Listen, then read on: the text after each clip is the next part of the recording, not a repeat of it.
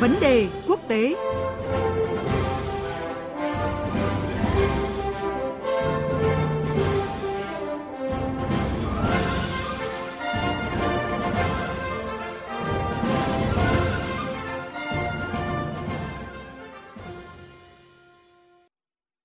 Thưa quý vị và các bạn, năm 2020 đi vào lịch sử nước Mỹ với những dấu mốc sự kiện đặc biệt có lẽ còn ám ảnh người dân Mỹ trong nhiều năm tiếp theo. Đây là năm ghi dấu cường quốc hàng đầu thế giới phải đối mặt với những khó khăn và thách thức chưa từng có khi cùng lúc xảy ra ba cuộc khủng hoảng về sức khỏe, kinh tế và sắc tộc. Trên hết năm 2020 chứng kiến cuộc đua vào Nhà Trắng được đánh giá có nhiều điều bất thường và gây tranh cãi nhất trong lịch sử Mỹ – có thể nói những biến động mà nước Mỹ trải qua trong năm 2020 đang làm sâu sắc thêm sự phân cực chính trị cũng như những chia rẽ khó có thể hòa giải trên chính trường và trong xã hội. Nhìn lại nước Mỹ năm 2020 với nhiều biến động là nội dung của vấn đề quốc tế hôm nay qua cuộc trao đổi của biên tập viên Thanh Huyền và phóng viên Phạm Huân, thường trú Đài Tiếng Nói Việt Nam tại Mỹ. Vâng, năm 2020 có thể coi là một trong số ít các năm biến động nhất trong lịch sử hơn 200 năm của nước Mỹ. À, thưa anh Phạm Huân, với góc nhìn của một phóng viên tại địa bàn, à, anh có thể giúp điểm lại những cái sự kiện đã và đang làm cho nước Mỹ trở nên trao đảo. Vâng, xin chào biên tập viên Thanh Huyền và quý vị thính giả. Năm 2020 thì ờ, đã khởi đầu bằng cái phiên tòa luận tội đối với Tổng thống Donald Trump, vốn được ờ, Hạ viện Mỹ do Đảng Dân Chủ kiểm soát, chính thức khởi động từ ngày ờ, 24 tháng 12 năm 2019. Mặc dù là sau gần 2 tuần tranh tụng và xét xử, thì ông Trump đã được Thượng viện do Đảng Cộng hòa kiểm soát tha bổng đối với cả hai tội danh lạm dụng quyền lực và can trở quốc hội. Song ờ, ông Trump là tổng thống thứ ba trong lịch sử nước Mỹ bị ờ, quốc hội luận tội. Khi mà Nhà Trắng và quốc hội còn đang ờ, bị cuốn vào cái phiên tòa luận tội tổng thống Donald Trump thì virus SARS-CoV-2 đã âm thầm xâm nhập vào nước Mỹ.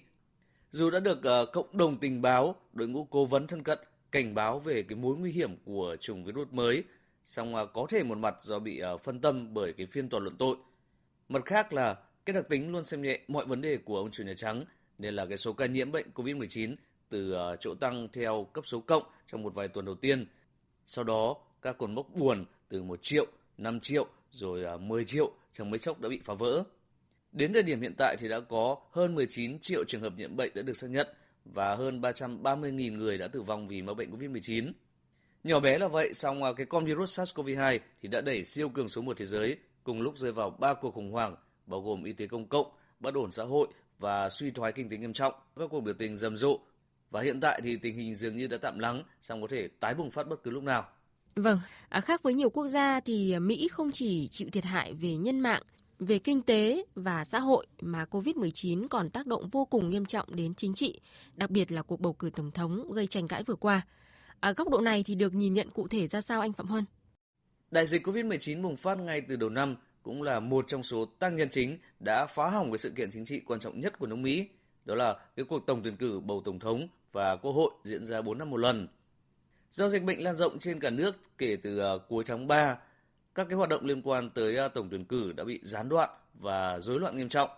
Lo ngại bị à, phơi nhiễm virus SARS-CoV-2 thì đã thôi thúc cử tri Mỹ bỏ phiếu sớm với cái tỷ lệ cao kỷ lục, đặc biệt là cái lượng phiếu bầu qua đường bưu điện và đó thì cũng là một cái lý do dẫn đến các cuộc kiện tụng tranh cãi kéo dài. Nếu như cách đây đúng hai thập kỷ, ờ, cái tranh cãi về phiếu bầu cho ứng cử viên tổng thống của Đảng Cộng hòa George W. Bush và đối thủ bên phía Đảng Dân Chủ Al Gore chỉ diễn ra tại bang chiến địa Florida và chiến thắng cuối cùng thuộc về ông George W. Bush. Tuy vậy, trong ờ, cái cuộc bầu cử lần này, tranh cãi, khiếu kiện kéo dài xảy ra tại ờ, 6 bang chiến địa chủ chốt, thậm chí là bang Georgia phải kiểm lại toàn bộ phiếu bầu tới lần thứ ba mà ứng cử viên của Đảng Cộng hòa Donald Trump được cho là đã thất bại trước đối thủ bên phía Đảng Dân Chủ Joe Biden. Với cái diễn biến chính trị hiện tại thì à, nhiều người đang bày tỏ hoài nghi về à, cái khả năng có một lễ tuyên thệ nhậm chức của Tổng thống nhiệm kỳ mới theo đúng quy định của Hiến pháp Mỹ. Vâng, có thể thấy với nhiều biến động như vậy thì à, dù ai sẽ là chủ nhân Nhà Trắng vào ngày 20 tháng 1 tới, thì chính quyền của họ cũng sẽ phải đối diện với những khó khăn trồng chất, à, những thách thức lớn cả về chính sách đối nội lẫn đối ngoại Vậy thì ưu tiên của chính quyền mới ở Mỹ là gì thưa anh Phạm Huân? Cái ưu tiên số 1 của chính quyền kế tiếp theo tôi đó là phải đưa nước Mỹ vượt qua cái cuộc khủng hoảng y tế công cộng nghiêm trọng nhất trong vòng ờ, một thế kỷ và qua đó từng bước vực dậy nền kinh tế số 1 thế giới đã bị tàn phá nặng nề bởi đại dịch Covid-19. Cái ưu tiên số 2 đó là nhanh chóng kiện toàn nhân sự của cái bộ máy uh, cơ quan công quyền. Cái ưu tiên số 3 xong uh, cũng không kém phần quan trọng, đó là sớm khôi phục cái vị thế của Washington trên trường quốc tế bằng cách à, đưa nước Mỹ tham gia trở lại các cái thỏa thuận quốc tế và khu vực, nhất là hiệp định Paris về biến đổi khí hậu, tái gia nhập và tăng cường can dự vào các định chế quốc tế, trong đó có Tổ chức Y tế Thế giới, Hội đồng Nhân quyền Liên Hợp Quốc.